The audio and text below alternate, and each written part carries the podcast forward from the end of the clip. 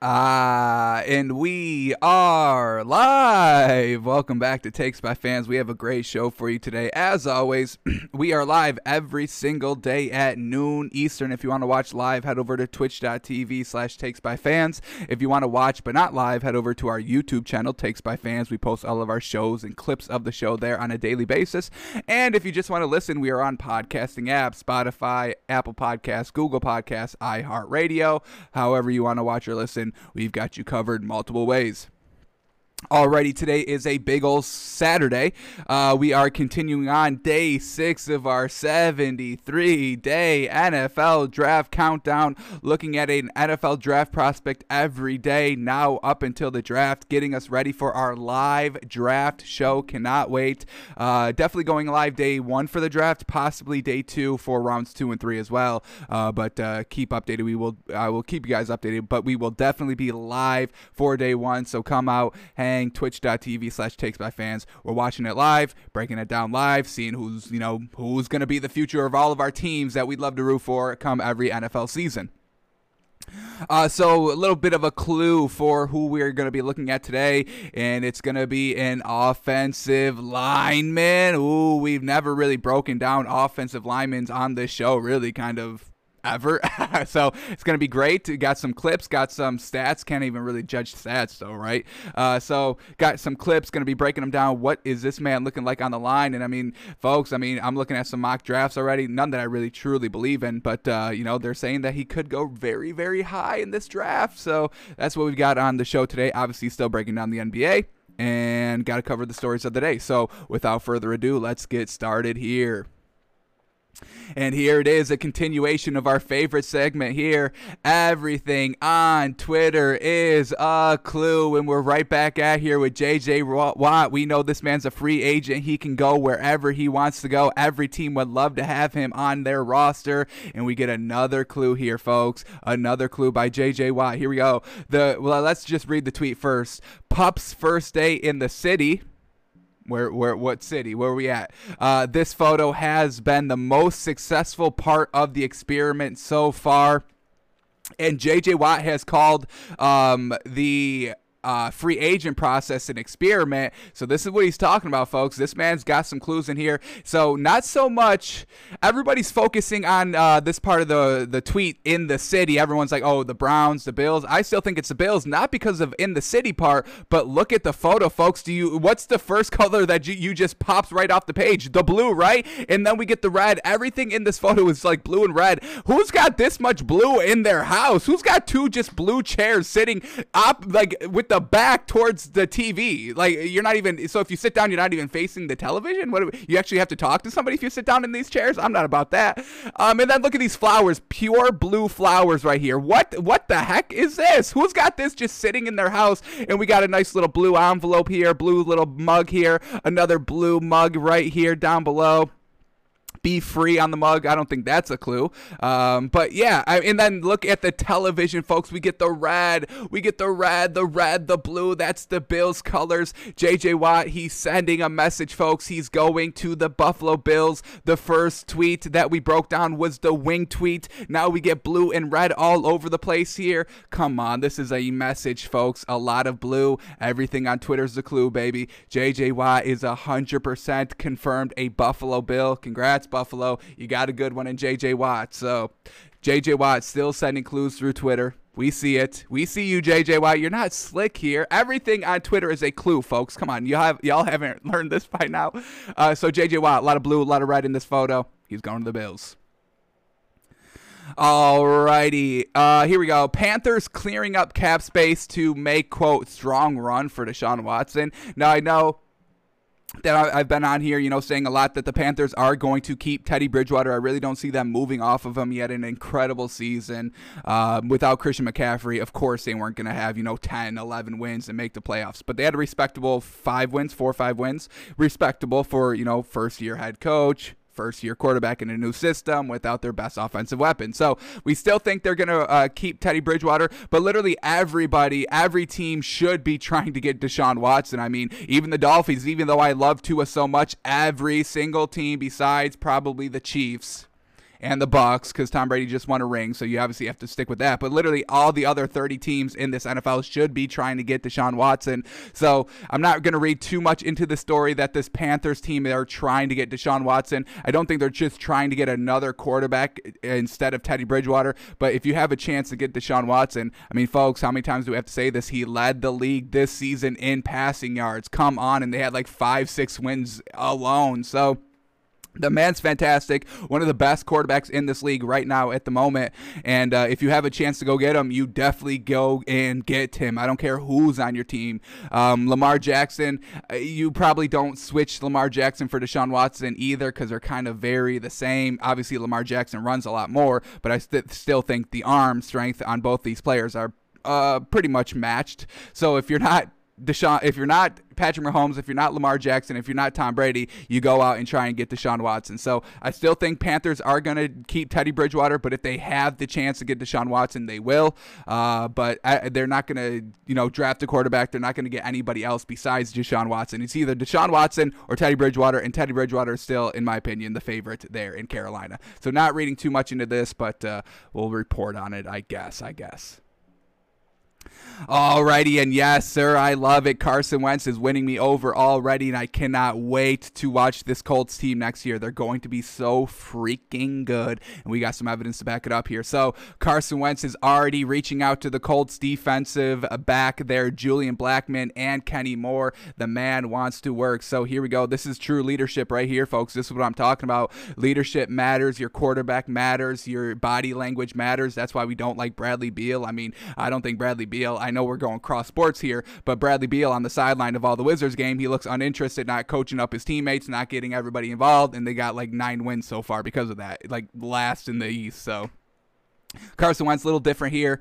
Uh, so Carson Wentz sends a message. Julian, Carson Wentz here. Just wanted to reach out to you and let you know I'm fired up to compete with you, man. You're a heck of a player, and I look forward to our battles in practice. Reach out anytime, and I look forward to meeting soon. I mean, what a leader class act right there, taking control, taking the reins of this organization. Absolutely love it, getting everybody to buy in. And then we get this one from Kenny Moore. I just got off the phone with the new boy on the block, got a horse ready for him. So everybody's loving Carson Wentz here in Indianapolis. Carson Wentz likes being here, I guess. You know, he's texting, you know, um, players on the Colts, getting them ready. And there it is. Here it is. This is what Julian Blackmon posted on, I think this is Snapchat, with the caption of the tweet that we just read from Carson Wentz Leadership out of the gate. Storms are brewing. Yes, sir. Yes, sir. Colts are going to be Super Bowl contenders this year, folks. Carson Wentz is fine. And like we've been saying all off season, all last season, this Colts team is a plug and play quarterback away. Uh, Philip Rivers did a hell of a good job here, just kind of maintaining being a game manager all season, letting the run game do the work. And now you get kind of a bigger arm here in Carson Wentz because Philip Rivers was aging out of the league. We saw him kind of retire right now.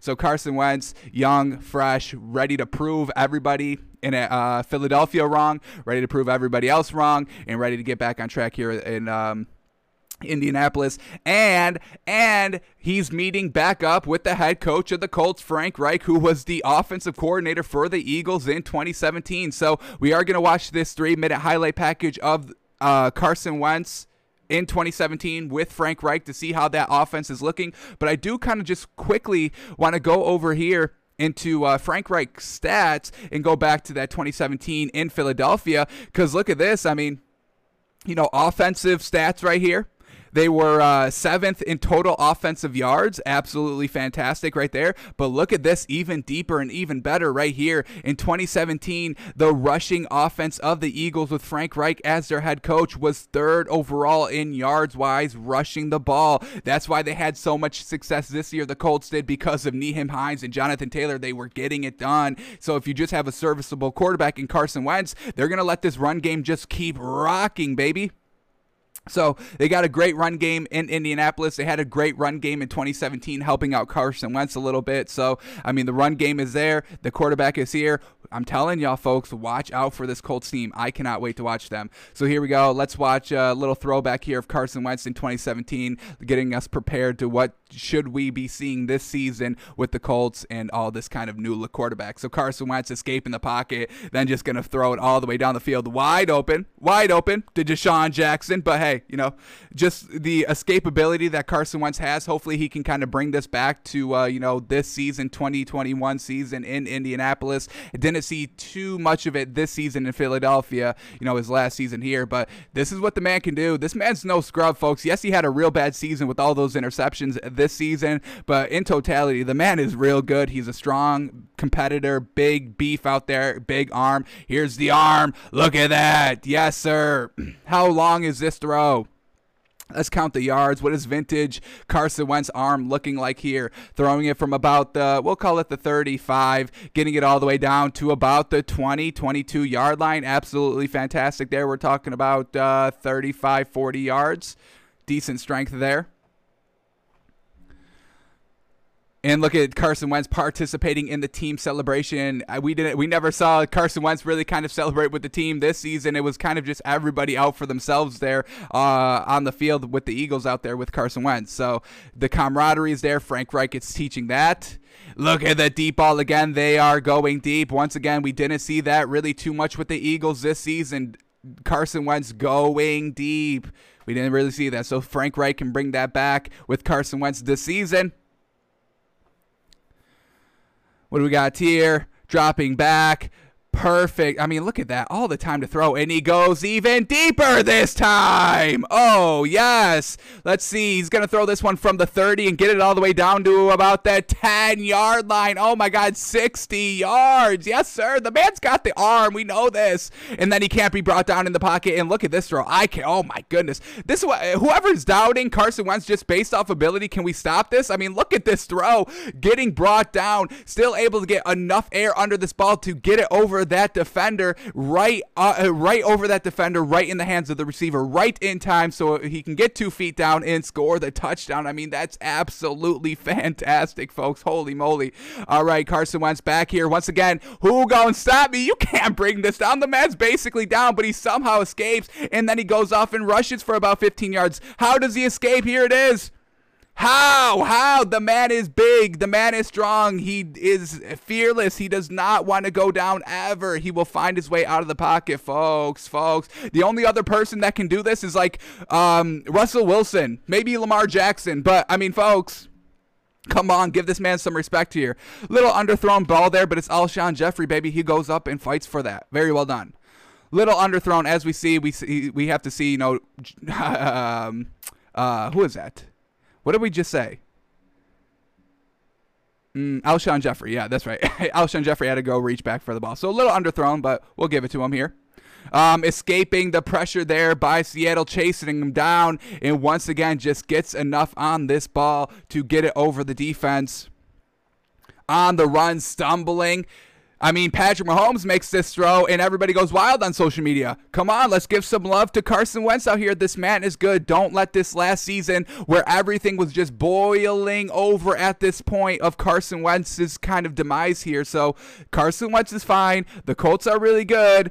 The Colts are going to be freaking great this season, folks. You got the good quarterback, you got the good team overall, you got the head coach, and uh, quarterback liking each other. I mean, we just read the report yesterday that Carson Wentz and Doug Pederson didn't talk to each other for about 10 weeks. You think Frank Reich and Carson Wentz are going to go 10 weeks without speaking to each other?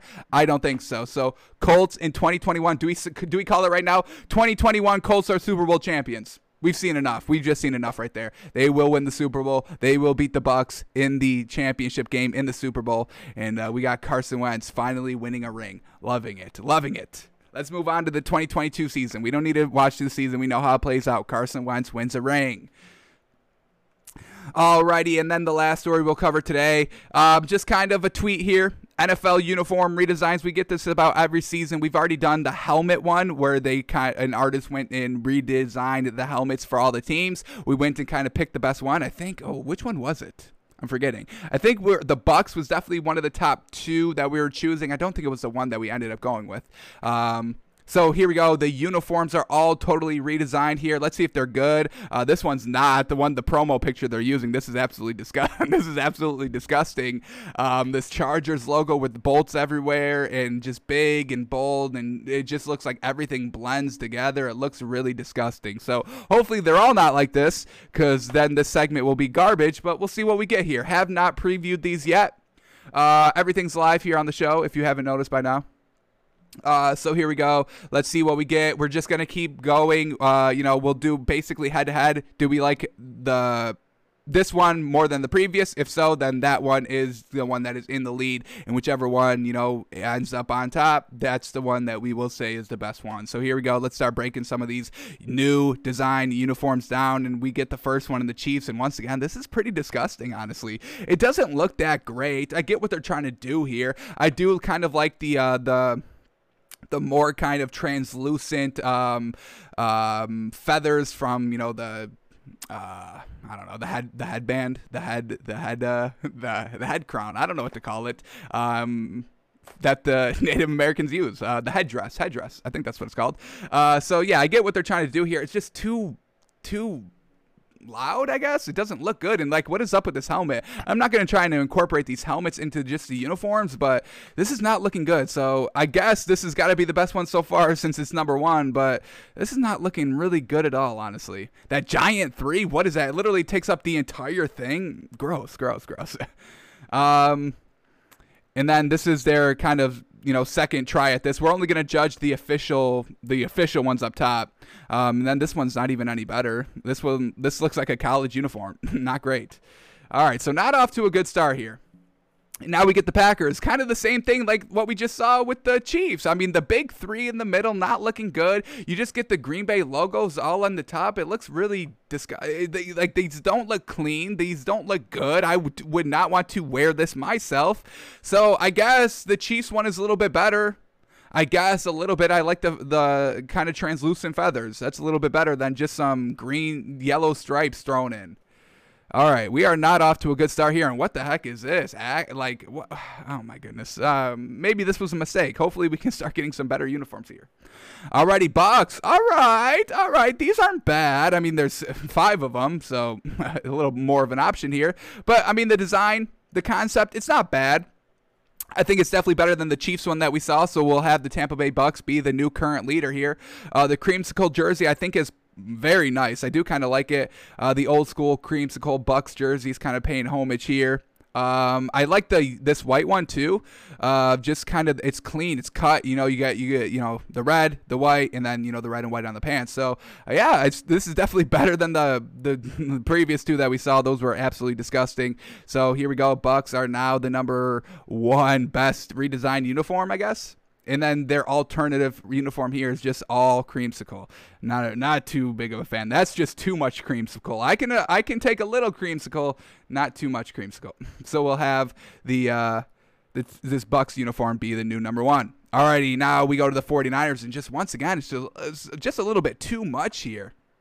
It's not looking good. I don't really see a concept. We get red lines flowing, you know, throughout the entire thing. That just doesn't make too much sense to me in the grand scheme of things. On a uniform, I want it to be clean and cut. It's got to look great. And I don't like these red lines that are going everywhere. It does not look good. So we'll say that the Bucs are still better and move on here. Alrighty, Chargers, and we saw that off the rip, and they're still kind of disgusting. These bolts flying everywhere. Uh, this blue one, this was the one that we saw kind of on the promo page.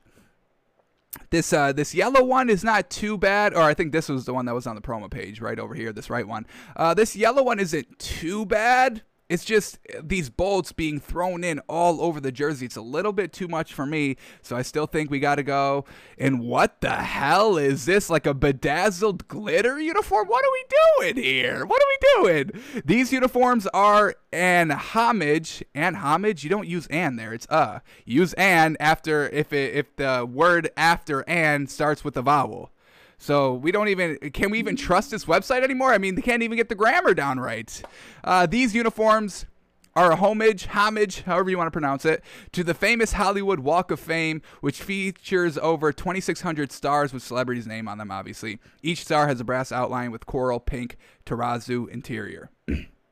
This is gross. This is the worst uniform I've ever seen, and they gave it a B minus. Oh my goodness. All right. They said, oh my God, they think that this uniform is better than these ones. These ones are, are ranked a D, and I agree, these are not good uniforms, but this one's even worse.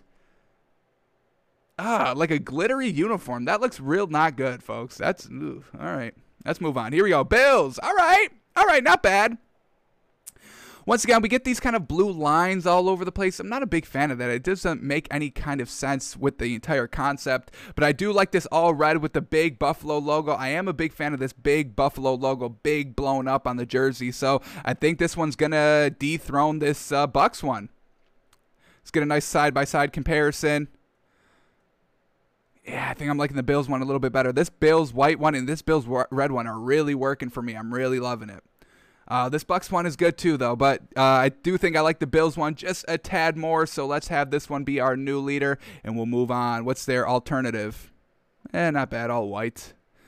All white. Not bad. All right, here we go. Moving on. Next uniform up is the oh the Dallas Cowboys. Yes, sir. These are hands down the best ones we've seen. These ones are definitely better than the Bills one. Let's get a nice comparison side by side real quick.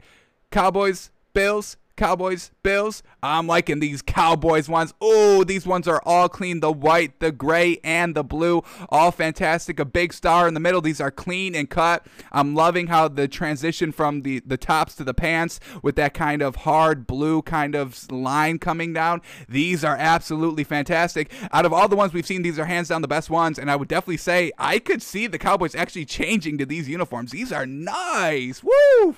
We've got ourselves a new leader here in the best kind of redesigned uniforms here. Very well done. And their alternative uniforms aren't bad either. These are pretty good. All white, Texas State there, half blue, half uh, red. Absolutely fantastic. These Cowboys unis are nice. Woo! Alrighty, I'm hyped now. Finally, we get something good. All of them have been really trash up until now. All right, we may be going back to trash here. These are the Steelers uniforms. I like the pants. I like the pants of the logo of the, the yellow, the red, and the, the, the blue stars. I do like that. Uh, but what's up with these tops? Just big number? that's that's like the theme for all these uniforms. Big number. You can't have big number as a theme. That makes no sense. So um, I love the pants, but these tops are not doing it for me. So I still say that the that these Cowboys uniforms are better. I don't get it. What is up with this big number theme concept? I don't get it.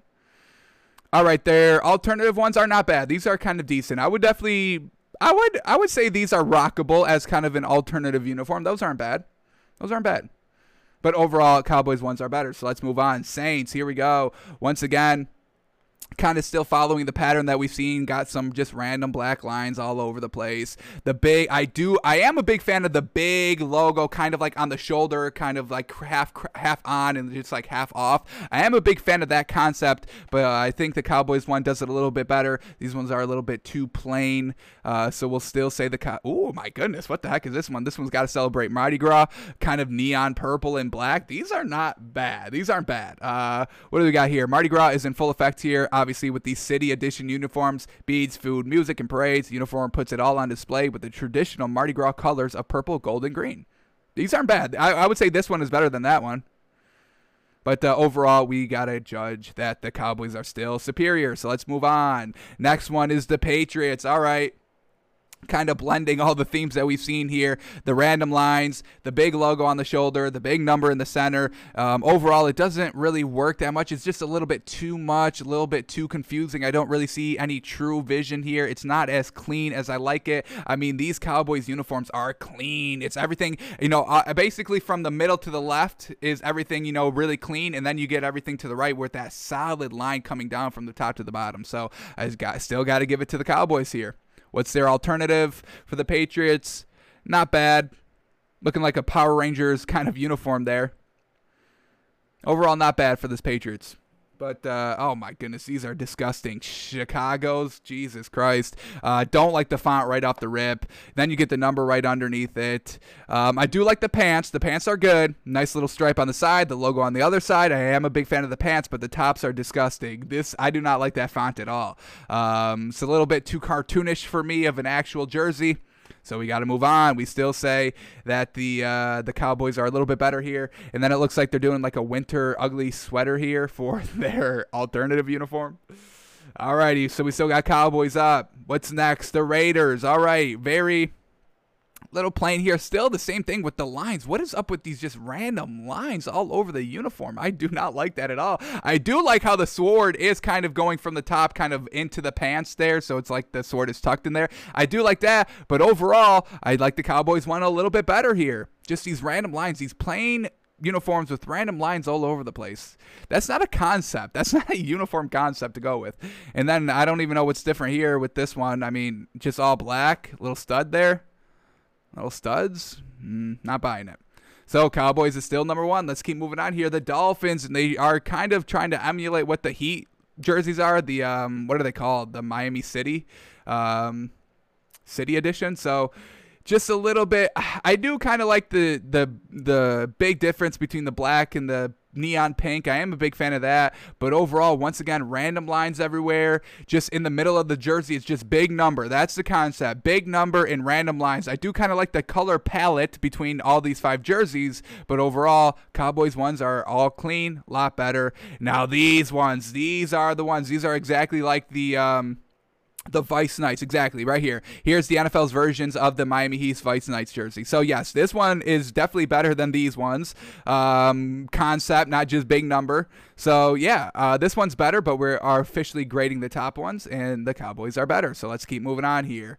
What else we got? The Broncos, and uh, okay, I'm all right, these ones aren't bad. Giant logo going across in the center, um, kind of wrapping around the entire jersey.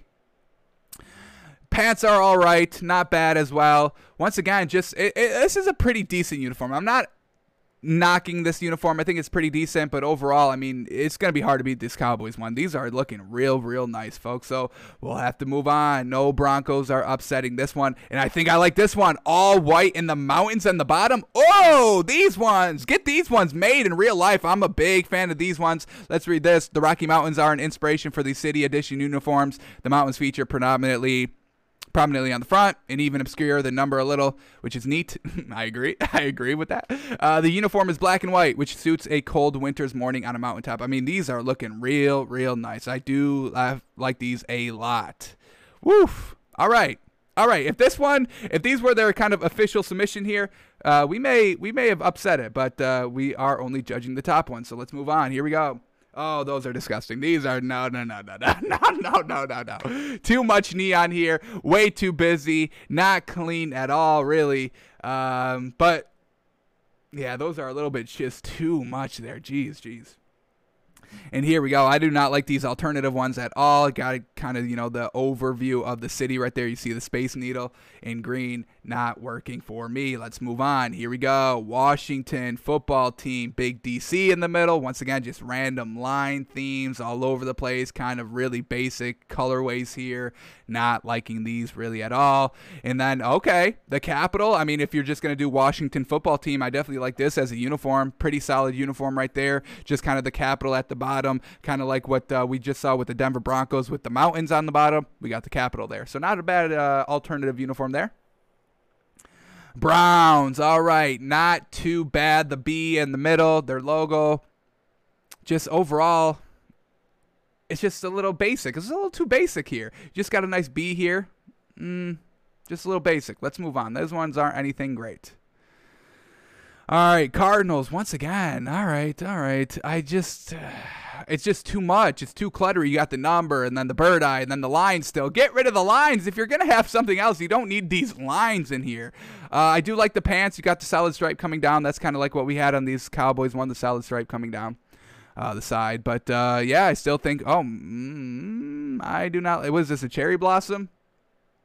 Oh my God. They did the freaking Arizona T can. I cannot believe this. We have to move on. We have to move on. They gave it that an A. Eagles, what the hell is this? Just bright ass green? No, no, no. And then you get, oh my God, the Constitution. What are they doing here with these alternative uniforms? They're getting a little wild here. Um, Falcons. Oh, all right. We may have a rival for the Cowboys here. Atlanta Falcons uniforms. Not bad. I, Like I said, I love that giant logo coming off kind of the shoulder. You get the nice kind of three clean stripes coming down the pant leg. Let's do a quick side by side comparison of the Falcons and the Cowboys. Which one are we liking better? Oh, this is a tough one. This is a tough one. Mm, the number placement on this Falcons one, I think I'm liking a little bit better. I can get behind a little bit of a big number on the right side, lower right side. Man, these ones are tough. These ones are tough. All right, let's make a decision here. Cowboys or Falcons. We're going to go. Damn, those Falcons ones are looking nice. Oh, we got to go.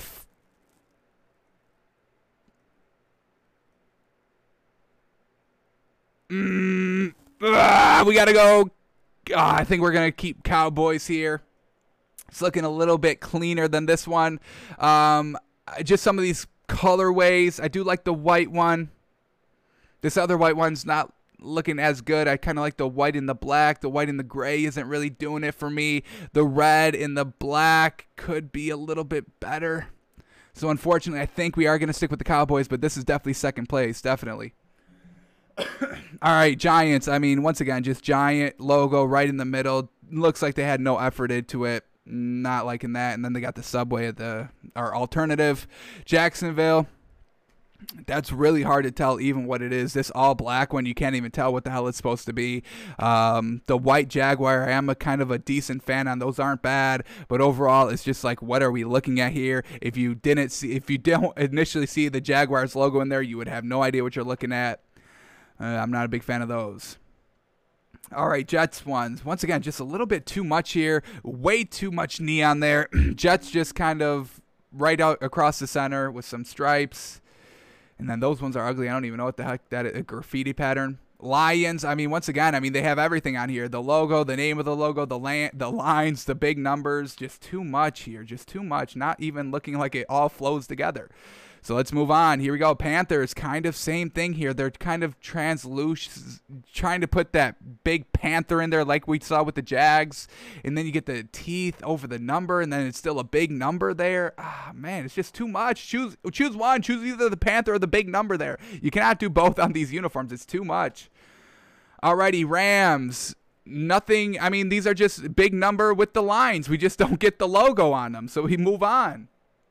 The Ravens, all right, not bad here. Um, classic kind of purple raven right there across the top with the big number. Just once again, not nothing too great here. I do kind of like these. These aren't bad. This looks like a college uniform, but these aren't bad. These kind of purple uh, spots up top, fading down into the white. We got these Texans. Those are once again just too much. I'm not liking these. Just way too busy. Way too busy. Um, let's keep moving on because I'm, I'm a little over this now. I'm a little a little over this. Uh, I thought this would go a little quicker, and these ones are all not looking good. So let's go through quickly here. Titans, just what is the font there going across the neck? Too big, can't even read it. Um, Vikings, this looks like a college uniform right off the rip. Anything else good? Cowboys are the only good ones so far. The Colts, all right, we only get one of this. It's kind of hard to see. They kind of got the shoe, the shoe. Uh, the horseshoes on the right on the shoulder pads going upside down. I don't really like that. All right, finally we reached the end. Thank God that was getting a little too little too much there. So Cowboys they win the uh, they win they win the redesign contest. I guess um, nothing they win nothing. They will these will not be made. They will not rock these uniforms. But that's what we have. All right, let's move on because we took entirely way too much time on that. Holy cow. Alrighty, uh, uh, at least those are all the stories we need to talk about. So let's kind of go back to the NBA from last night. Let's preview the games a little bit, then we'll go a little bit deeper into the stats. So here we go. Magic beating the Warriors. Unfortunately, we just put the Warriors in the top 10 and now I'm kind of looking at an out to see who who I can kind of switch back into this top 10. I mean, well done for the Magic. I mean, I think they're on a two-game winning streak now. Let's double check that. I think they've strung together some decent wins here now that um, you know they've finally kind of got the uh, rotation right without Aaron Gordon in the starting lineup, and they are on a two-game winning streak. So let's shout out that Magic team. Nice two wins here. Vucevic doing it all these last two games, getting it done, and unfortunate the Warriors just couldn't close it out. So Steph Curry was trying to be clutch, but he had a chance at the game game tying three and missed it. Unfortunately, we do have a clip of that when we get deeper into the game. But uh, yeah, man, Warriors, they're good, but losing to this Magic team a little disappointing there. Alrighty, Nuggets and the Cavs, and the Nuggets absolutely blow out the Cavs by 17. Jamal Murray went in, dropped a 50 burger on them, hitting like eight three pointers and shooting like 80%. It was just absolutely magnificent. Jamal Murray stepping it up huge here and getting it done, showing us what he did in the bubble last season and bringing it over to this season. Love seeing that. So Nuggets get the absolute dominant win. All right, 76ers in the Bulls and 76ers in the Bulls. I mean, this game was close the entire game. No Ben Simmons, but uh, the 76ers find a way to kind of get it done in the end. This was part of our moneymaker, our three team moneymaker that we had going, and we lose it because we took the 76ers minus eight and they win by seven. We lose it by point and a half. Truly, truly unfortunate there. But 76ers clean it up down low, down late in this game, and are able to knock off the Bulls 112 105.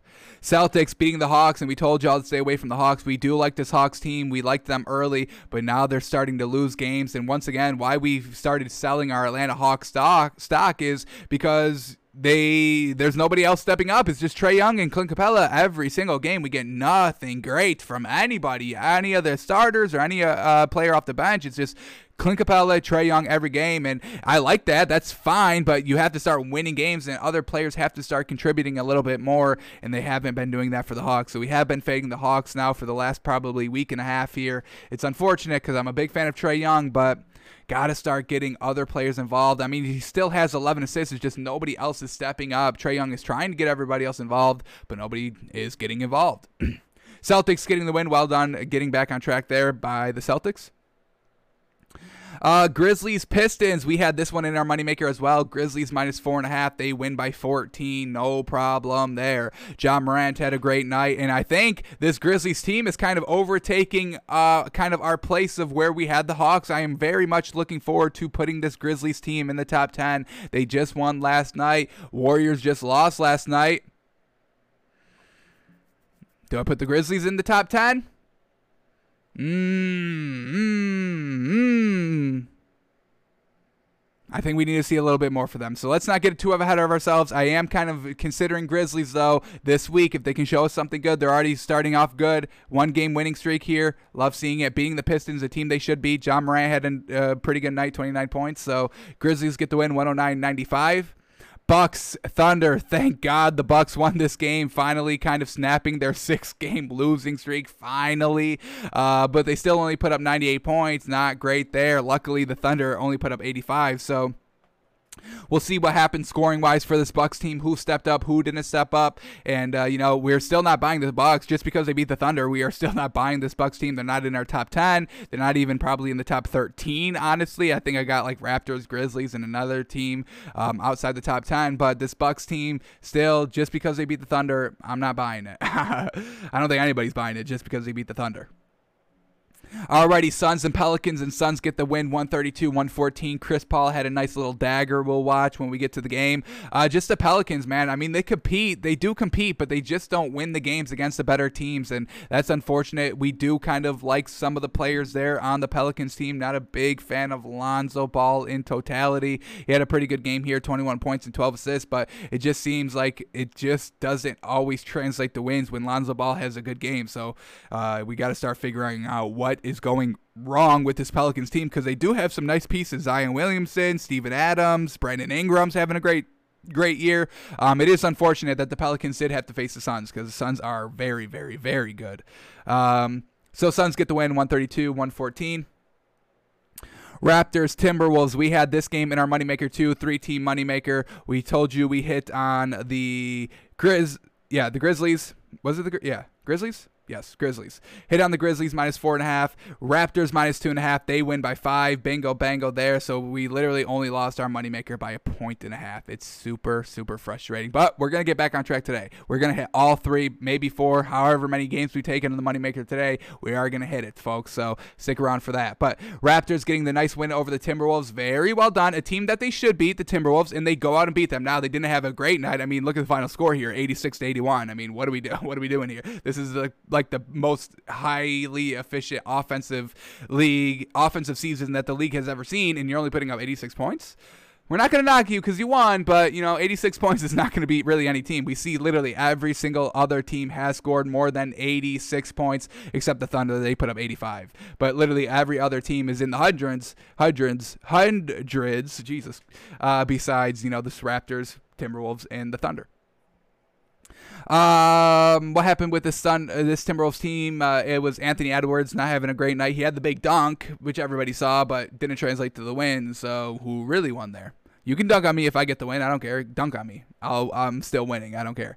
Um, and then the last game of the night, the Jazz and the Clippers, and the Clippers win 116, 112 over the over the Jazz, and the Clippers should win this game. I mean, everybody's so freaking well rested. Kyrie or Ka- Kawhi Leonard hasn't played in like three games. Paul George hasn't played in like five games. So yes, they should be beating the Jazz team who was on a 20 and one winning streak, 20 and one in their last 21 games. So you know, yeah, they've been competing. Everybody's been playing. They've been you know going, you know, pedal to the metal, 24 and 6 overall record. So yes, the Clippers should win this game. Everybody's so freaking healthy. Not going to count this loss too much against the Jazz. We will count it a little bit, but not too much. Probably not as much as everybody else in the media is doing. Yes, the Clippers won. They're all so freaking rested, folks. That's the only reason why.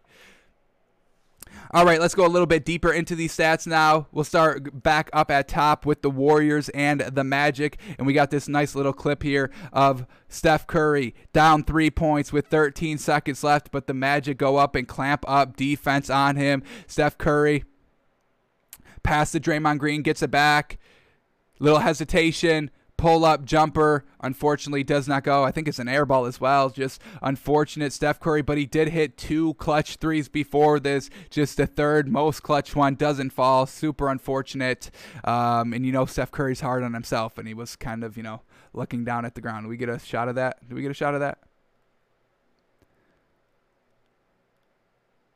Nice little zoom in shot here.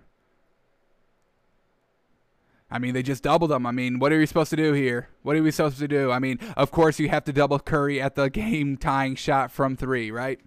And then there he is after the shot, a little disappointed in himself. All right, so let's get back to the stats here. We'll start with the Magic. Vucevic, 30 points, 10 assists, 16 rebounds. So freaking good on the floor.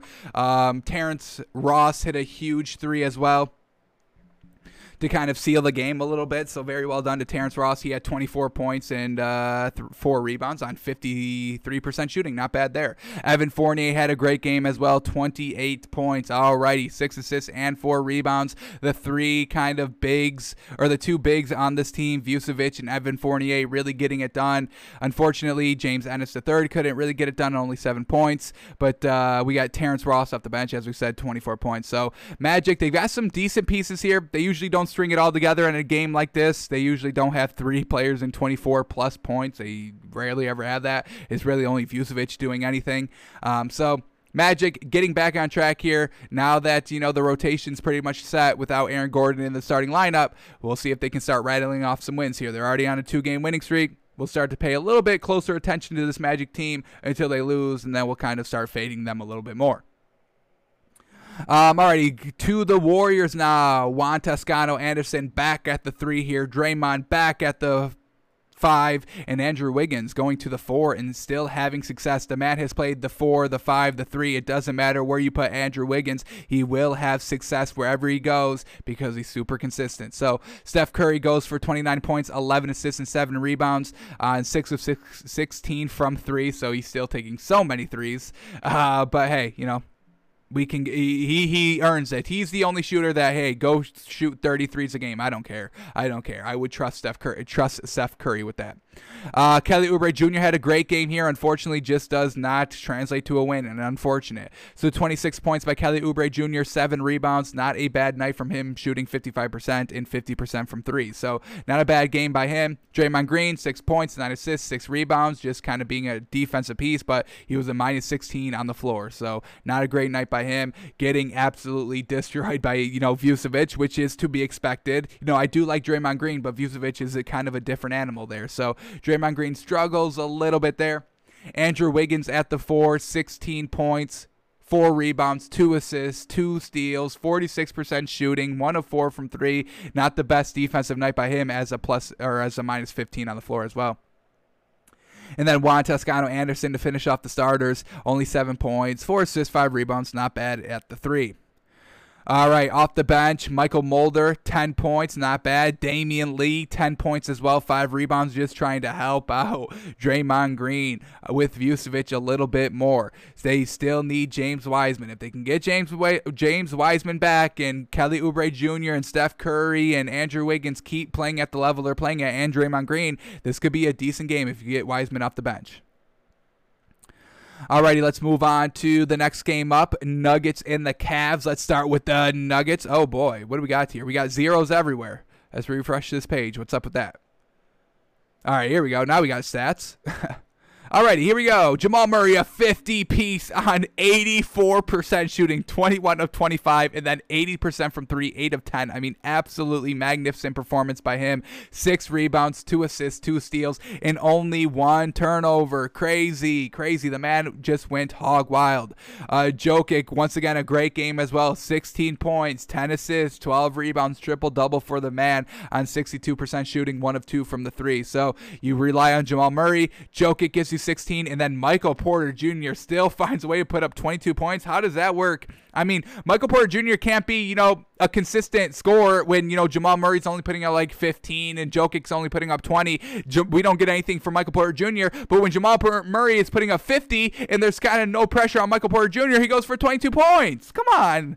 Um, I like Michael Porter Jr., I'm not knocking him, but got to see a little bit more consistency from this man. So 22 points, 7 rebounds, fantastic game shot, 50%, 3 of 6 from the 3 as well. So great game by Michael Porter Jr. Love seeing that. Just kind of crazy that it came with, you know, Jamal Murray's best game. So we'll see what happens here. But uh, Michael Porter Jr. trying to fit back into the starting lineup here.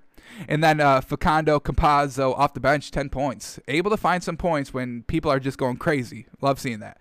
So Nuggets had a great game. Stars all stepping up. Love seeing that. So, you know, who's the one star that we like on the Cavs? Jarrett Allen. And he was the uh, second leading scorer on his squad. So let's start here with Jar- Jarrett Allen. I'm a big fan of his. 20 points, 10 rebounds, 4 assists on 88% shooting. Only missed one shot the entire game. Now, he did go 4 of 8 from the free throw line, which I do not like. I do not accept missed free throws. We knock Giannis all the time for it. So Jarrett Allen, let's clean that up a little bit, a little bit, but everything else is great by the man. Uh, Collin Sexton, 23 points, 4 assists. Little light, no rebounds, no steals, no blocks, 5 turnovers. A little bit of Russell Westbrook territory there. A little worse because because you know at least Russell Westbrook will go get you you know 10 rebounds with five turnovers. So Collin Sexton's got to start being a little bit better here. This Cavs team isn't bad. They got some decent pieces. Sexton, Jarrett Allen, Cedi Osman. Those are some decent pieces. Nothing great. They're not gonna, you know, compete for a championship, obviously, with this team. But they could potentially, maybe, compete for the A seed. Maybe not this year because the the East is kind of a little deep with the eight, nine, and ten.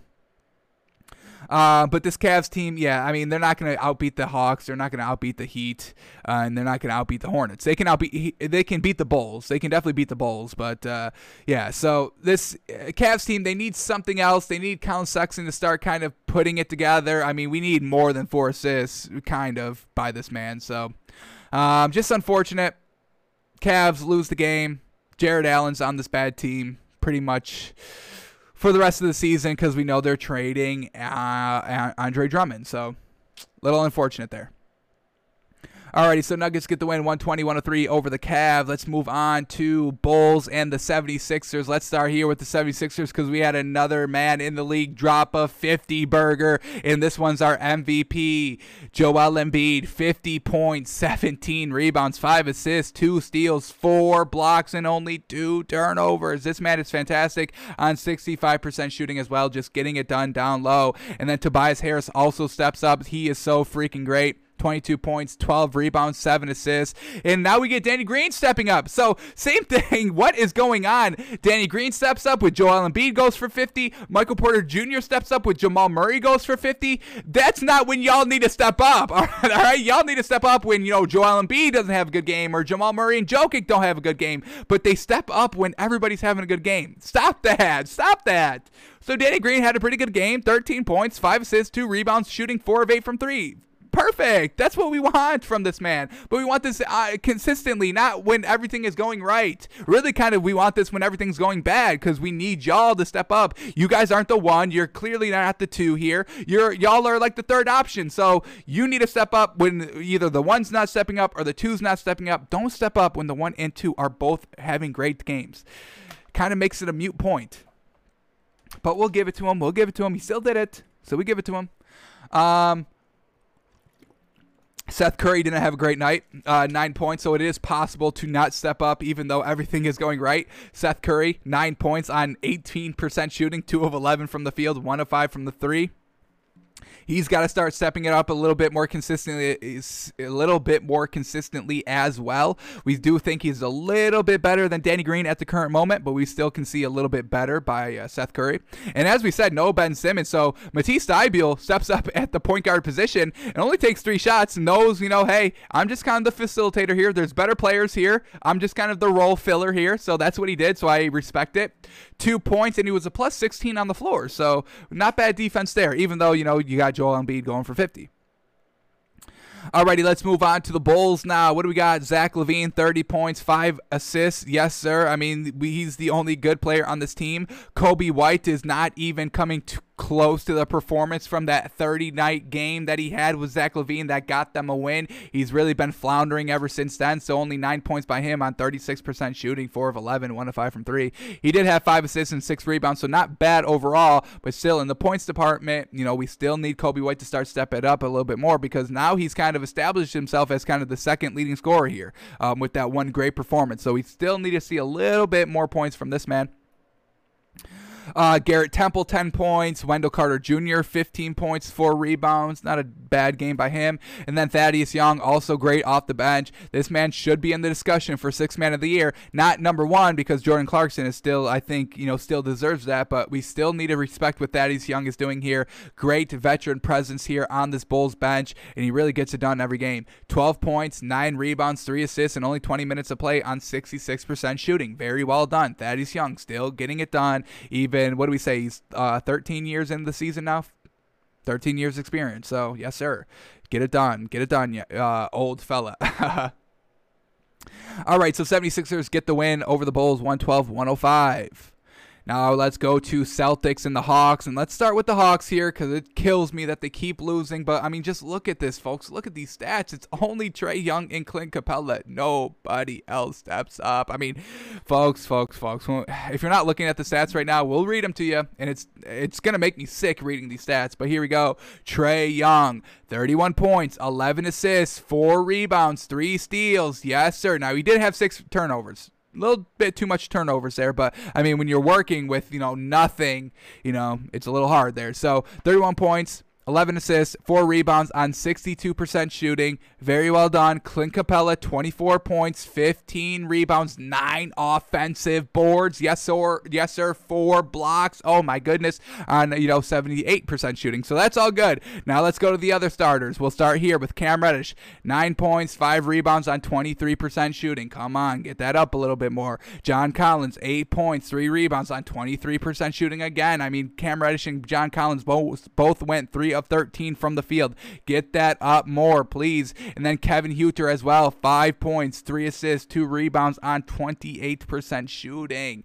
Can y'all get Trae Young and Clint Capela some help, please, please, somewhere? Luckily, Danilo Gallinari off the bench, he still put up nine points, three rebounds, and three assists. Once again, didn't shoot well, two of 14, 14%. I mean, step it up. Thank you for putting up nine points, but you know you could have put up a lot more points to that, and the Hawks need that desperately. Luckily, also Solomon Hill off the bench, 12 points and four rebounds in only 18 minutes. Now we're starting to cook a little bit more. So you know if some of these other starters could have gotten in, you know. 12 to 15 plus point categories. We're looking at possibly a Hawks win here, uh, but unfortunately, there's no help here in Atlanta. Alrighty, now let's talk about the Celtics now. Jayson Tatum, 25 points, 6 assists, 8 rebounds on 47% shooting. Classic Jayson Tatum game. Daniel Theis is having decent success here at the 4. 14 points, 8 rebounds, 4 assists on 77% shooting. Tristan Thompson, 17 points, 5 rebounds. Not bad by him as well. Jaylen Brown, 17 points, 6 assists, 4 rebounds. Kemba Walker, 28 points, six assists, five rebounds on 62% shooting. I mean, folks, look at the starting uh, sh- the starters shooting percentage. It's so much different than the Hawks. Jayson Tatum 47%, Daniel Theis 77, Tristan Thompson 88, Jaylen Brown 50, and Kemba Walker 62. Uh, man, this Hawks, oh man, get get Trae Young out of get Trae Young and Capela out of Atlanta. Get them out of Atlanta. They need to thrive somewhere else. Same thing with Jarrett Allen. Get that man out of Cleveland. They need to thrive somewhere else. They're too good to be on bad teams, unfortunately.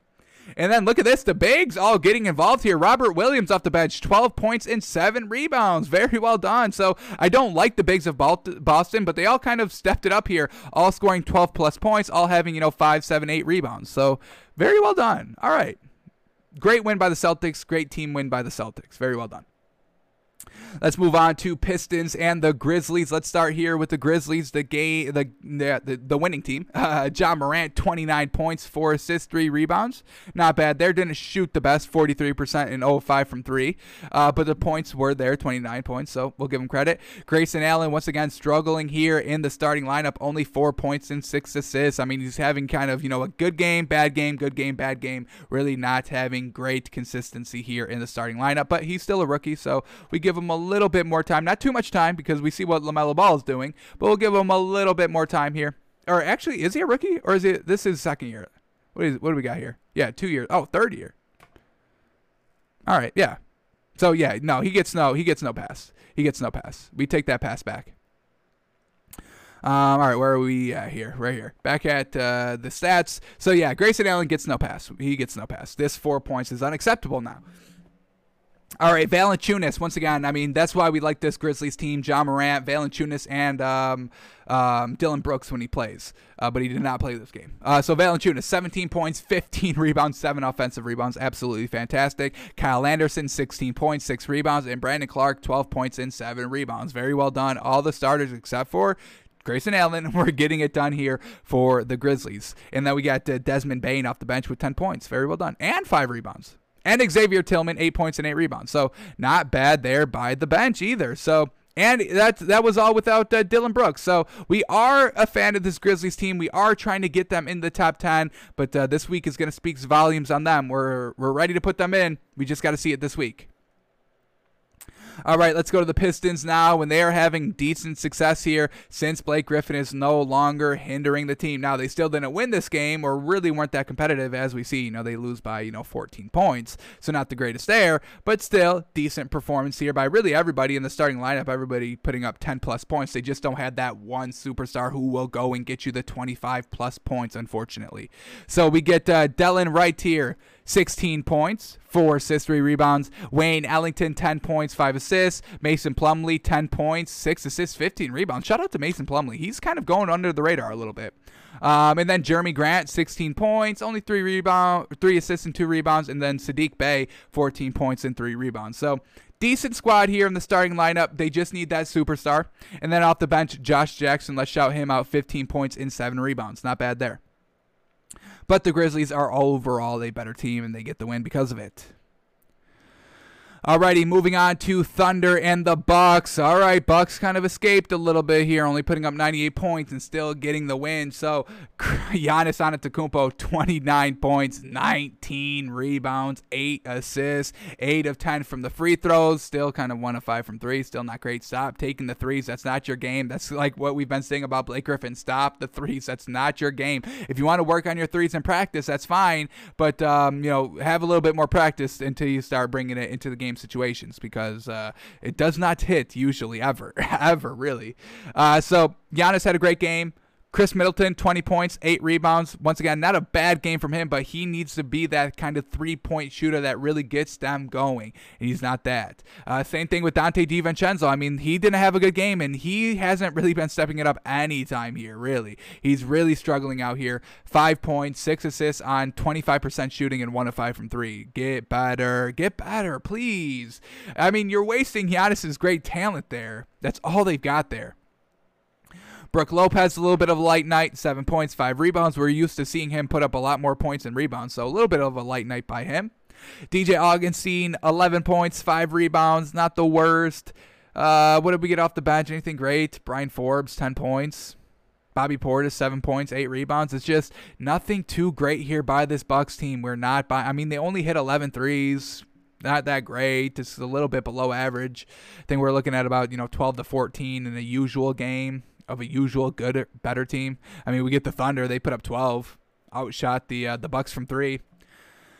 Alrighty, they just don't have the big to contain, you know, the beef. I mean, everybody's beefy here in Milwaukee, folks. Especially, you know, obviously Giannis and Brook Lopez.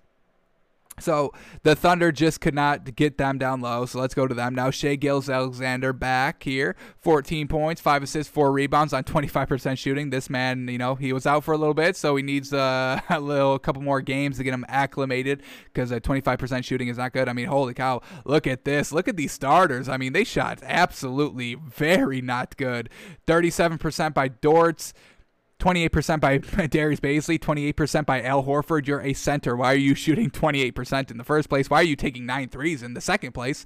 And uh, Shai Gilgeous-Alexander with 25% and Theo Maledon 33%. So not great here. There's nobody that great. Luguentz Dort so put up 17 points, led the team. So finally at the three, having great success. We saw him at the two for the last couple of games with Shai Gilgeous-Alexander out of the starting lineup. And Luguentz Dort was having great success at the two, but at the three, he hasn't really had success all season, except for this game, but it still translates to a loss. So unfortunate there. Alrighty, let's keep moving on here to the Suns and the Pelicans. And here we go. We got another clip here. Chris Paul, nice little dagger three. Let's watch this man work a little bit here. Nice little dribble inside, pass out back, gets the ball back at the top of the key, and is just going to toy with Lonzo a little bit. Yes, sir, cashing in the three. Really icing the game at 118 107 with about four and a half minutes left. So Chris Paul still getting it done, and he did not get a starting all star vote. I. Nah, upset. Upset. We had uh, Chris Paul and Damian Lillard as our starting guards in the West, and we ended up not even hitting any of those. It was uh, Steph Curry and Luka Doncic. All right, all right, all right. Luka Doncic isn't even translating to wins, but whatever. Whatever. All right, here we go. Back to the stats here. Chris Paul, 15 points, 19 assists on 54% shooting, and he had all that with two turnovers. Russell Westbrook is looking at these numbers like, hang on, how, how can you only do that with two turnovers? I need at least like eight turnovers with this amount of volume of points and assists. What are we doing here? So, very well done to Chris Paul. Great, great last two seasons. I'm so, so freaking happy for this man. I wish he could get a ring he could. The West is very hard this season, obviously, with the Lakers and the Clippers and the Jazz and the Nuggets. It's a real tough Western Conference, and even the Spurs, man, even the Spurs are good. But uh, I am I'm rooting for Chris Paul. I want this man to get a ring, so we'll see what happens.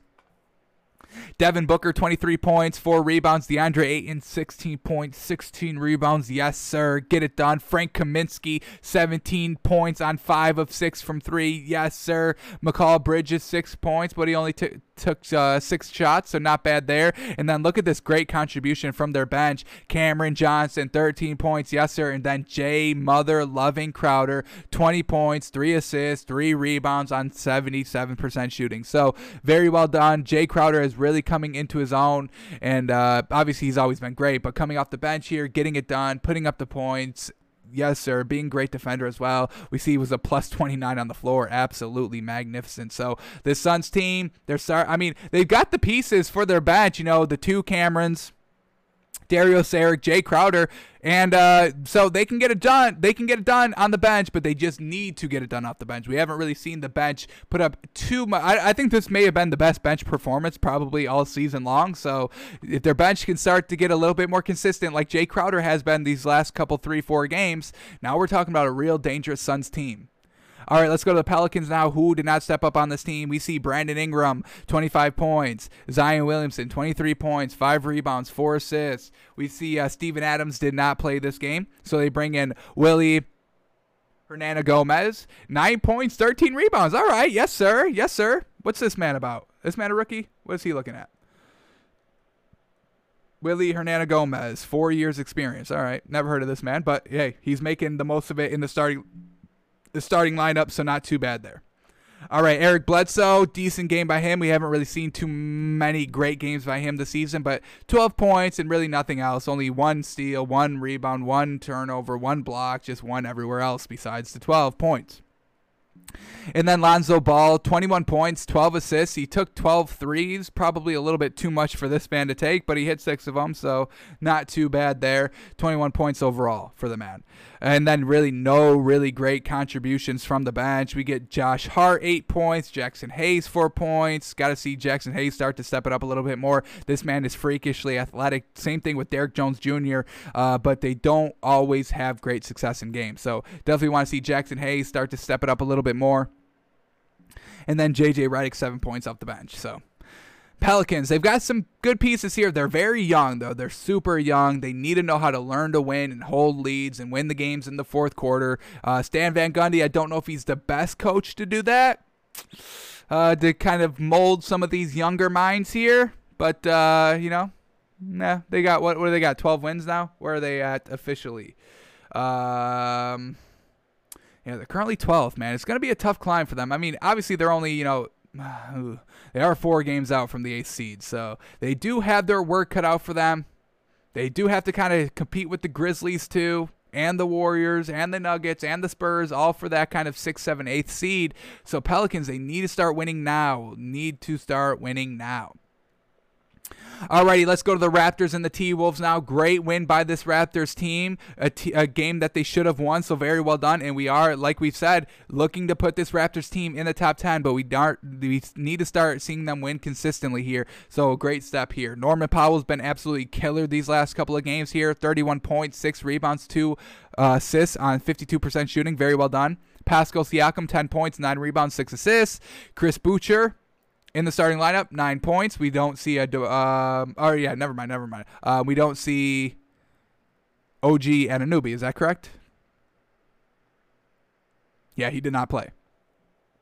Uh, so Chris Boucher gets in the starting lineup, nine points, three rebounds, two assists. DeAndre Bembry, seven points. Fred Van VanVleet, 12 points, seven rebounds, three assists. Also, no Kyle Lowry for this game. So we see a huge game by Norman Powell. No real great game from, I mean, Siakam and Fred Van VanVleet really needed to step it up with Kyle Lowry out. Luckily, Norman Powell stepped it up, but, uh, you know, Pascal Siakam and Fred VanVleet, those are the two kind of players that we do kind of want to keep a lot of focus on because they are kind of, you know, they are kind of their stars on the team, although they're not, you know, superstars overall. They are the stars of the team and need to start stepping it up when, you know, the main man, Kyle Lowry. Kyle Lowry is the only superstar on this team, so. Um, alrighty. What else do we get here off the bench? Nothing great by Aron Baynes, unfortunately. Two points, nine rebounds, which is actually good. So I will give him the rebounds. Um, Terence Davis, 11 points off the bench. Very well done in 11 minutes as well.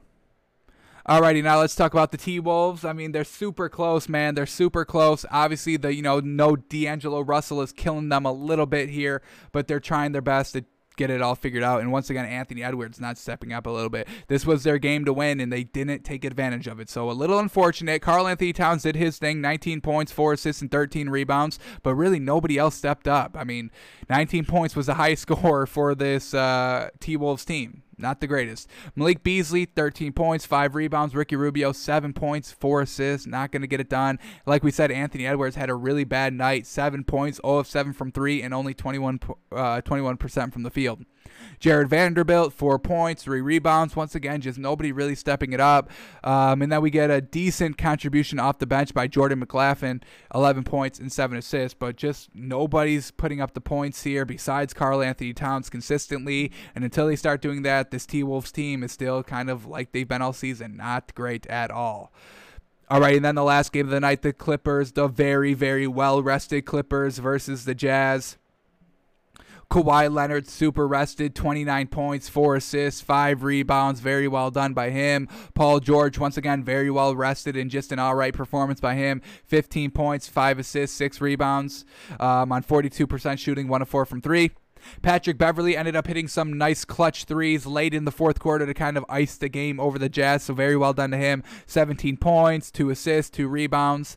Um, what else do we get? Um, Nicolas Batum putting up no points, just kind of being a beef down low, trying to handle um, Rudy Gobert a little bit down there at the four. Serge Ibaka, nine points, nine rebounds. He shot one of five from three. I think he hit a three kind of like right off the rip, like early first quarter, and then uh, 0 of four for the rest of the day. All right, off the bench, Lou Williams, very well done. 19 points, two rebounds, two assists. And who else did a. Um, Yeah, Marcus Morris hit another clutch three as well, and he had a great game off the bench 17 points, seven rebounds, three of five from three. So we know this uh, Clippers team is very deep. They still got Zubac off the bench. He put up eight rebounds. Uh, so, I mean, they got the scores, they got the rebounding, they got the defense, they have everything figured out. We know this Clippers team is a real good game, a real good team when everybody's healthy, and they beat the Jazz because of it. All right, let's see what happened with the Jazz. Mike Conley's first game back, and he had 16 points, no assists or rebounds, but hey, he still put up points, so we'll give it to him a little bit here. Donovan Mitchell, 35 big points here, five assists, four rebounds on 44% shooting, and four of 11 from three, so not overall bad there. Rudy Gobert, a little bit locked up in the points department, only eight points. He did have 15 rebounds, so that's very good. Uh, but we are usually just you know kind of accustomed to seeing him in the kind of the 15 point range, so a little light on him. Uh, Royce O'Neale, no points, six rebounds, three assists. He did take four shots and couldn't hit any of them, unfortunately. Uh, Bojan Bogdanovic, 23 points up top there. So very well done. Joe Ingles off the bench, only five points. Jordan Clarkson still put up 19 points off the bench. Very well done by him. But um, yeah, I mean, this Jazz team, if uh, Rudy Gobert is not putting up that 15 points, they are a little bit of lackluster there. But um, yeah, this bench this bench scoring got to get a little bit better. Definitely need to see Georges Niang start to put up a little bit more points. Uh, Joe Ingles, if he's coming off the bench, I mean, we saw what he was doing in the starting lineup with Mike Conley um, absent the last couple of games, so he needs to bring that to the bench and really step it up with Jordan Clarkson a little bit more consistently off the bench. So this Jazz team is still good. We're not going to count this loss too much against them uh, because, you know, as we said, Kawhi Leonard was off the last, you know, four months. Alrighty, that was all the NBA from last night. Let's see what's on deck for today. Alrighty, primetime game Lakers Heat rematch of the finals last year. So we'll see what's going on with that. We get Warriors Hornets, Kings, Bulls, Suns, Grizzlies. That should be a real good game. Wizards, Blazers, Pacers, Rockets. Never mind, that's postponed, unfortunately. So a couple of games on deck. Let's see if we can get our money maker right. So let's head over to the NBA, get these lines refreshed up to the minute, and let's see what we can see here. Alrighty. Starting here, Warriors, Hornets, Warriors minus two, Hornets plus two. Uh, we see the Warriors on a back to back. Hornets missing their last couple of games because of the whole COVID situation. So we are going to stay away from this one. I am a big fan of this Hornets team. Um, so the plus two is there is not terrible to take, especially with the Warriors on a back to back. But we'll see how this Hornets team kind of gets into the balance. I mean, the Warriors are coming off of a game, so they're kind of still kind of in rhythm. Where the Hornets have missed their last couple of games because they've been postponed because of a potential COVID, uh, co- uh, you know, COVID contract tracing thing over there. So they missed the last two games, so we'll stay away from this one. Let's see how the Hornets kind of bounce back after this kind of long staleness of not playing.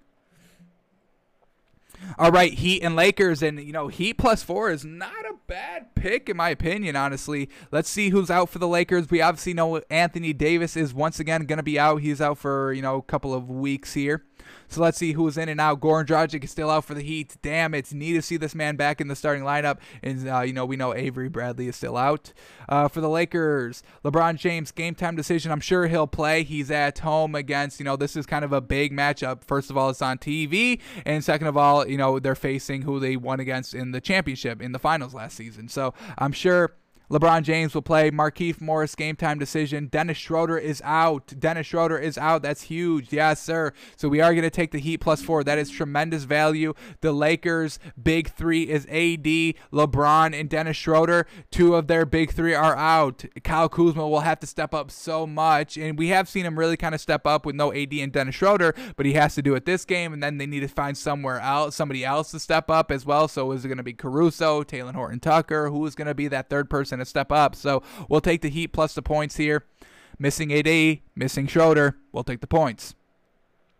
Alrighty, Suns and the Grizzlies. Grizzlies plus four, looking pretty decent, but but both these teams on a back to back, so I think we may go with the Suns here. Uh, the Grizzlies, they how are they going to handle Jay Crowder and um, you know obviously DeAndre Ayton? Yes, the Grizzlies have Valanciunas, who's pretty good, but they really kind of struggled a little bit against the better teams. That's why we haven't you know we've been reluctant to putting them in the top ten and really betting them a lot. So I think we're going to take the Suns minus four here. The way that Chris Paul is playing, the way that you know Jay Crowder Playing off the bench, and Devin Booker's always consistent. So we're going to take the Suns here minus four. I think that's the better value. We haven't really seen the Grizzlies start beating the better teams yet. So until they do, we're still going to believe that they can't. So Suns minus four. Kings Bulls probably gonna definitely stay away from this one. We've been fading the Kings a lot here. They're on like a six game losing streak, isn't that what we said? What are they at? Kings five game losing streak, four and six in the last ten. They've really kind of they rode that magic of beating the better teams and being competitive against the better teams. But you know their last ten games, they've really been floundering here. So we are going to stay away from the Kings. Bulls in a back to back. You know, so uh, and I'm not going to take the Bulls either because I don't trust anybody on the Bulls. So uh, two game, two teams to stay away from, and that's what we're doing here. And then the last game, Wizards and the Blazers. And man, oh man, we got to ride this Blazers train. Blazers minus five. We know this Wizards team is really not that good on a consistent basis. Yes, they've pulled out some good performances, but in overall totality, they're not a great team. And this Blazers team is right on track. They're right on the money of where they want to be right now with multiple of their starters not in the starting lineup, McCollum and Nurkic. So we're going to take the Blazers minus five and roll with that. They're clearly the better team. They clearly have the better players, the better shot makers, the better clutch performers. So we'll take Blazers minus five. Alrighty, folks, we lost our moneymaker last night by a point and a half. This one's going to hit, folks. We promised 20 straight days of winning moneymakers yesterday. We got screwed by a point and a half, but we're going to get back on track here. So Heat plus four, Suns minus four, Blazers minus five. Make some money tonight, y'all. Make some money. Alrighty, and let's go over to our main topic of the day, which is our NFL draft prospect. We're doing 73 days, 73 prospects to get us ready for our live NFL draft show night one. Cannot wait. So join us on draft night live, twitch.tv slash takes by fans. We will be watching it together. Join us. Let us hear your thoughts let us know. You know, is it, did your team make a poor decision in drafting a player? Did they make the right decision? I want to know what y'all are thinking. So join us there live draft night. Uh, so um, the player we are going to be looking at today is an offensive lineman, an offensive tackle to be a little bit more specific, and it's Penei Sewell, folks. Yes, sir. Offensive lineman, offensive tackle for Oregon, the 6'6, 330 pound beef muscle in the trenches. Yes, sir.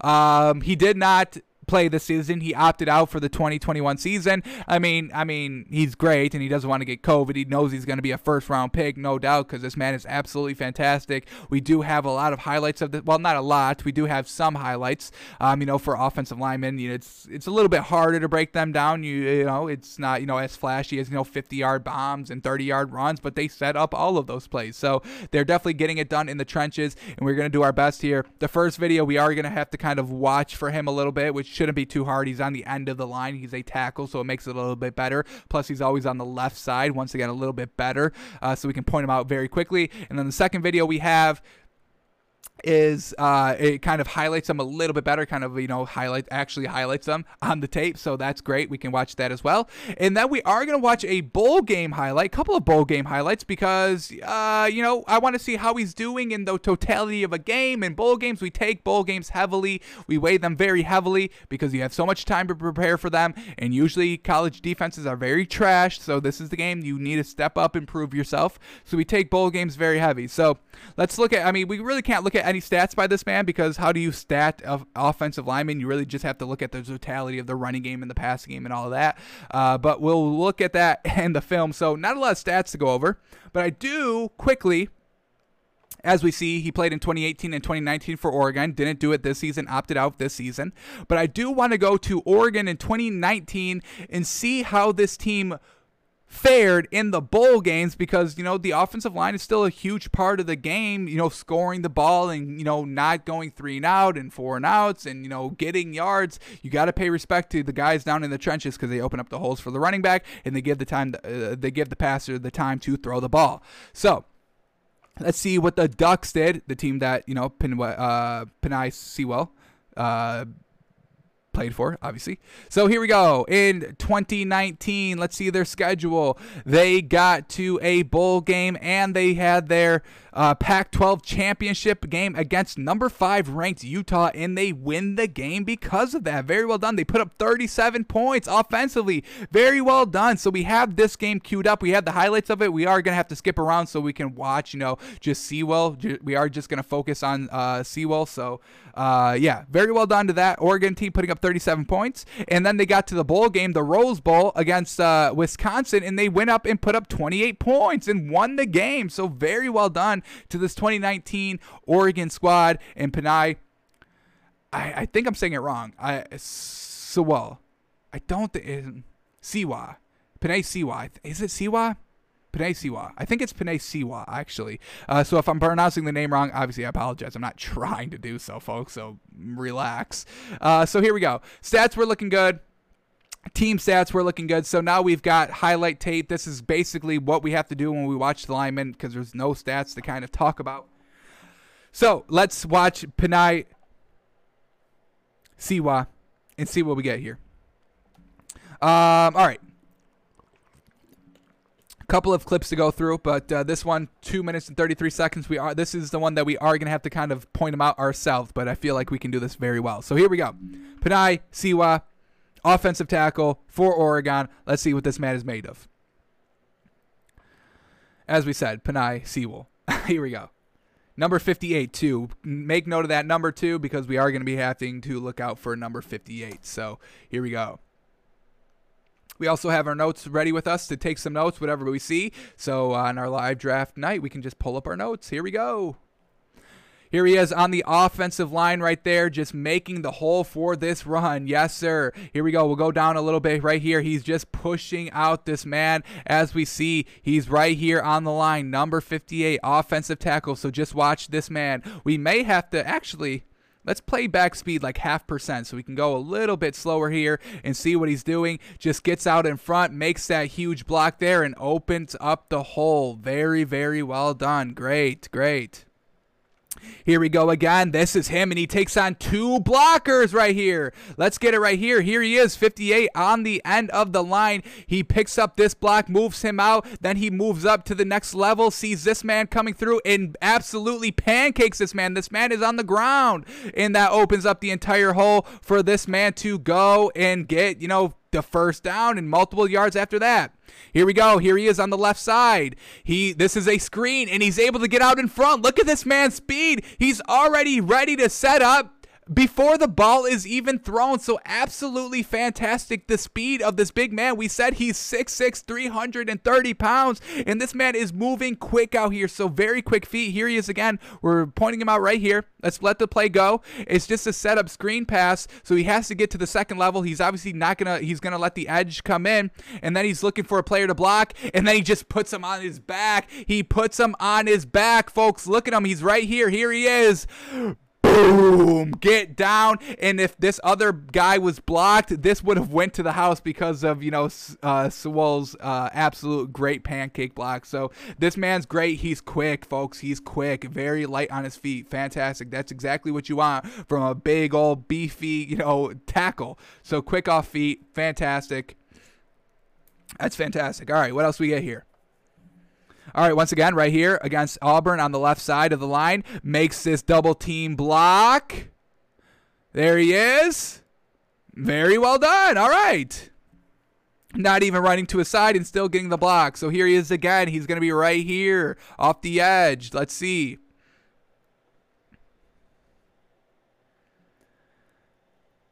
Once again, just kind of a quick pass. So he jams the guy at the line of scrimmage, and now he's looking out for blood. Who can I block? So this man, they've already got this receiver blocked. So the next, the next logical option is for him to climb up to the second line and get this guy. So let's see, can he get there in time? Yes, sir. And then he just pushes him back down to the ground, and that allows the receiver to get you know eight yards on the play. Fantastic work, getting it done. He's quick. He's very good on the screens to get to the second level. So let's make that note. Screens, screen passes, he can get to the second level quick. Level quick, getting to that second level quick. Yes, sir. Alrighty. That was my problem on the line. I couldn't get to that second level quick. I couldn't pull quick enough. That's why I'm not, you know, P Penei Sewell. That's why you're not seeing me out here against Auburn here, because I could not get out as quick as he could. Alrighty, another play. Here he is once again on the end of the line. He is the tackle there. Pass protecting, pass protecting. Here he is right there. I mean, the play is not even to his side, and he's still giving 100%, which is obviously great. Um, alrighty, here we go. Another play. Once again, at the end, we're highlighting him right here, right here, right here. Let's see. Block, block, block. Everything's coming out to the right. He's still on his man, not letting him get any pressure. Look at where his blocker ends up at the very end of his play. We see this defender's in. This defender's about three yards deep, but Penei Sewell's defender is right, same, right at the line of scrimmage where he started from, folks. So you're not getting any penetration on this man. Very, very well done. Yes, sir. Alrighty, another game. This must have been his best game because the uh, only highlights we're getting is against this Auburn team. But they were ranked. This is a 16 ranked Auburn team at the time, so good competition here that he's going against. Here he is again, just blocking, locking up. It's a pass play, simple there. Very well done. Doesn't need to block for long because the pass is out there quick, but he is still blocking. Here he is. And yes, sir, he seals that edge. Fantastic. And now the running back, he's only got one man to beat. He doesn't beat him, but hey, he got up to that second level to have that chance to rip it off because Sewell at the line is getting it done. Alrighty, here he is right here. Block, block, block.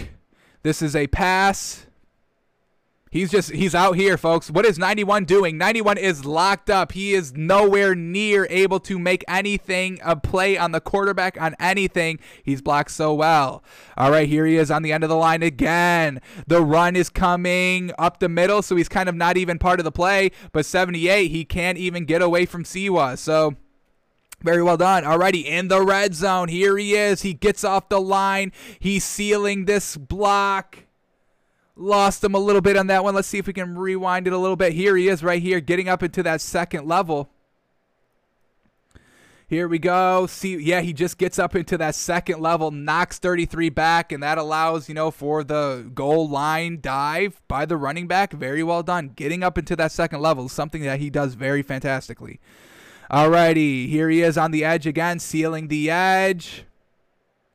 That wasn't him. He got up to the second level already. Damn, this man is getting up into the second level quickly. Here he is. This is him. He he gets on the double team block initially, then he goes and finds somebody up uh, else on the second level because he knows that this guy's got it handled himself. He goes up to the second level and then blocks it off. That may not even been him either. Hang on, hang on, hang on. Let's see if we can find him on this play. Um, is this him right here? 58. It's a little tough. It's, it's very tough following in the trenches. Uh, so we'll let that play go. I, I really didn't even know where he was on that play. But he should be right here on this play. This should be him right here. Getting out, sealing the edge. Yes, sir. He does enough there so the running back can get through. Um, obviously, this wasn't his fault entirely of why this ball only got like three yards, but he gets them right there. 91 does get a little tug on him, just with the arm though. But you know, arm tackles are not bringing anybody down here. Alrighty, back again here. Sealing the edge. Sealing the edge. Look at that hole that number seven had to run through. It was a little bit deeper into the backfield than obviously you would like to have. But uh, hey, you still get the hole there. Still not getting brought down. And they go and pick up the first down on second and 10. Great job sealing the edge. Once again, right here getting out in front of the defender. He knows it's coming to the left, just moves him right out of the play right there. This the reason why this play gets blown up is not because of Penei Sewell, folks. It is not because of him. He is doing his job.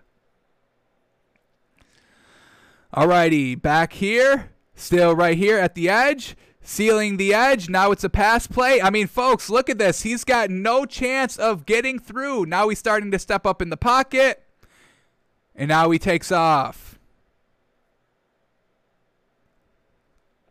Decent pass protection there. He still did let them penetrate a little bit too much, but still a decent time to throw before uh, you know the pressure actually got there and he had to step up.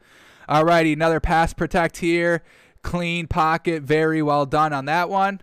Let's skip it up. Here we go. Back to passing.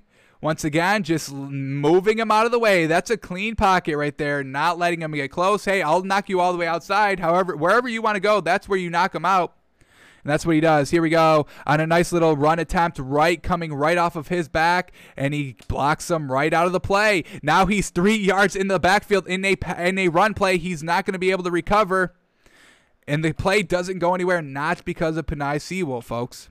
Siwa. All right, he's going to be on the edge here right here on the mouse. Nice, decent pass protect. Number three, trying to go left, right. Penei Sewell is not letting him go. Now he steps up in the pocket himself and he does whatever he wants. Alrighty, so very well done. I saw some nice things in this first clip. We got another clip teed up, so we'll watch that as well. But uh, yeah, very well done. He's quick off of his, off of his feet. He can get to that second level, seal the edge. Pass blocking is pretty good. Uh, so let's see what this second highlight package has in store for us. This one's gonna highlight him a little bit better than what we did on the last clip, but you know I think we did a pretty good job. We lost him on one play, couldn't find him on one play. Alrighty. Let's see this one. Here we go. I think this is the play. Is this the play that we lost him on down on the goal line?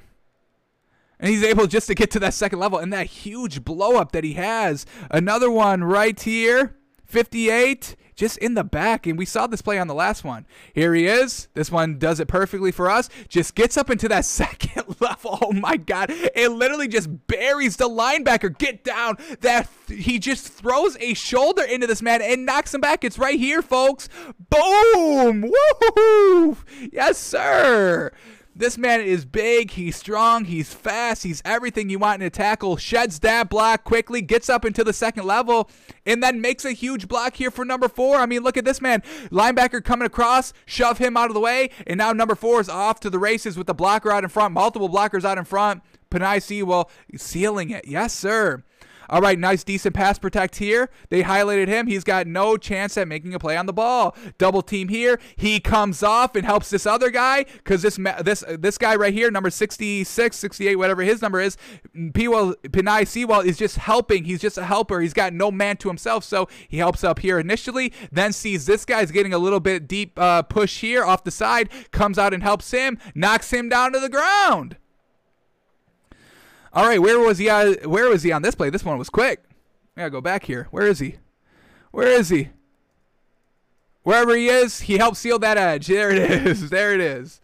All right, this is the play. Here he is on the block, right at the edge, sealing the edge, opening up that hole. Fantastic. Here he is right here. Double team block, getting up into the second level and just moving everybody out of the way. Another one here, sealing the edge, letting him hit that hole, doing your job, getting it done, and look at him go. Did he uh, get up to that second level? Here he is. Boom, boom, boom. Gets up into that second level, just finding the right person to block taking him out of the picture. Yes, sir. Here we go. Once again, I mean, this is a designed run to get him into the second level. Oh my god, and he's destroying people. Here he is, folks. He's getting up into like like the third level here and just moves him off the ground.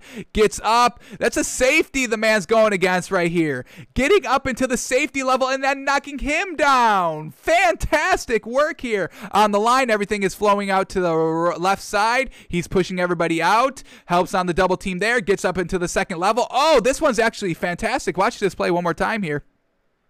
So he helps at the double team initially, and then he gets up into that second level because the linebacker is crashing down a little bit. He moves him out, and look at him. Look at this huge hole that CY double helped on. He helped on this guy to move him out to the right. Then he goes up and moves this guy to the left, and the hole is open. And the play, the highlight's to end any second now. So, but look at this hole he's got. Look at this hole the running back has. Very well done. Woo! Alrighty, here he is getting out to the second level, blocking him out fantastically. Nice little, once again, I mean, these screen passes, these designed, everybody's flowing to the left, everybody's running to the left, get up into the first and second level. He's absolutely fantastic at doing that. Very, very, very well done there. Alrighty, so let's end our highlight package. Let's go. Do we do the Pac 12 championship game or do we do the bowl game? Let's do the bowl game. Wisconsin, a little bit of a better competition here. So we're going to go when Oregon is on offense. Watch for Sewell and what he did in this game. and let, eh, we we'll probably won't watch this entire highlight package, but we'll just try and figure out um, if we need to see any more video. We'll keep on going until we feel like we've seen enough, and I think we've seen uh, enough already. But let's see if we get anything great here against Wisconsin in the Rose Bowl. Here we go. There he is once again, just sealing the edge. Fantastic. It helps. It gets a nine yard run. Yes, sir. We're just focusing him on offense now with pass protection. Yes, sir. Just driving him all out of the way. Right there, 58. Bingo, bango. All right, keep going here offensively. Uh, this wouldn't float to the right, so he's kind of already out of the play. Not really much of a enforcer on that play. All right, he kind of got beat a little bit on this play. A little bit on this play. He comes inside. Luckily, get, the quarterback gets rid of the ball very, very quickly.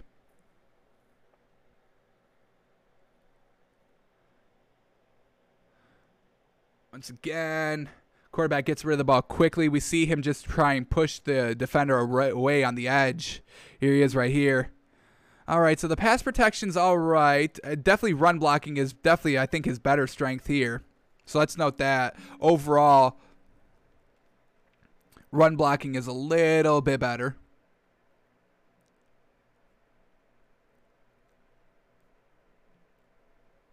All right, let's keep it going here. Now he's going to get down into the red zone. Probably uh, rushing plays here.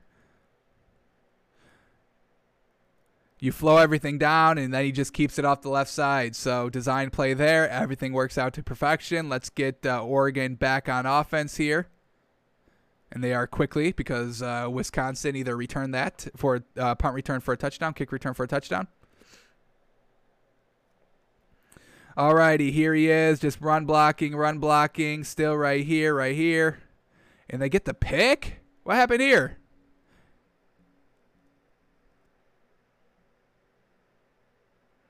Alrighty, so I mean, he just throws the ball. It gets picked by a lineman here. Unfortunate. Not really, you know, the tackle's fault.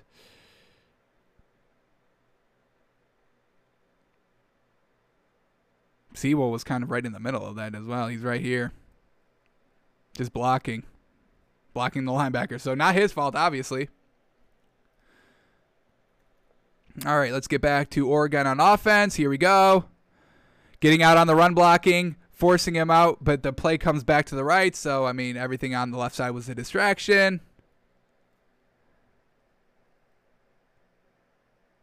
All right, we're obviously not getting anything great consistency here. I mean, obviously this isn't a highlight package for him; it's for the team. So let's see if we can get the uh, the Ducks on like a goal line anywhere. Let's see that, and if we can't, then we'll we'll we'll leave it be. But uh, here we go. Here we go. All right, here we go. They're about to score soon. Here we go. All right, we'll start here. They're at the 20.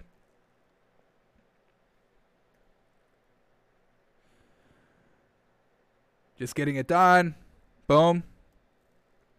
Now at the 5. Here he is. Just pushing him back. Quarterback keeps it. All right.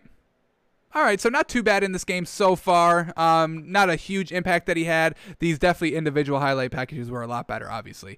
Uh, but yeah, I mean, he's looking real good, folks. Uh, Penei, Seaway, Siwa, offensive tackle for Oregon. Very fantastically well done. There's a lot of talk about the Dolphins taking him at number three.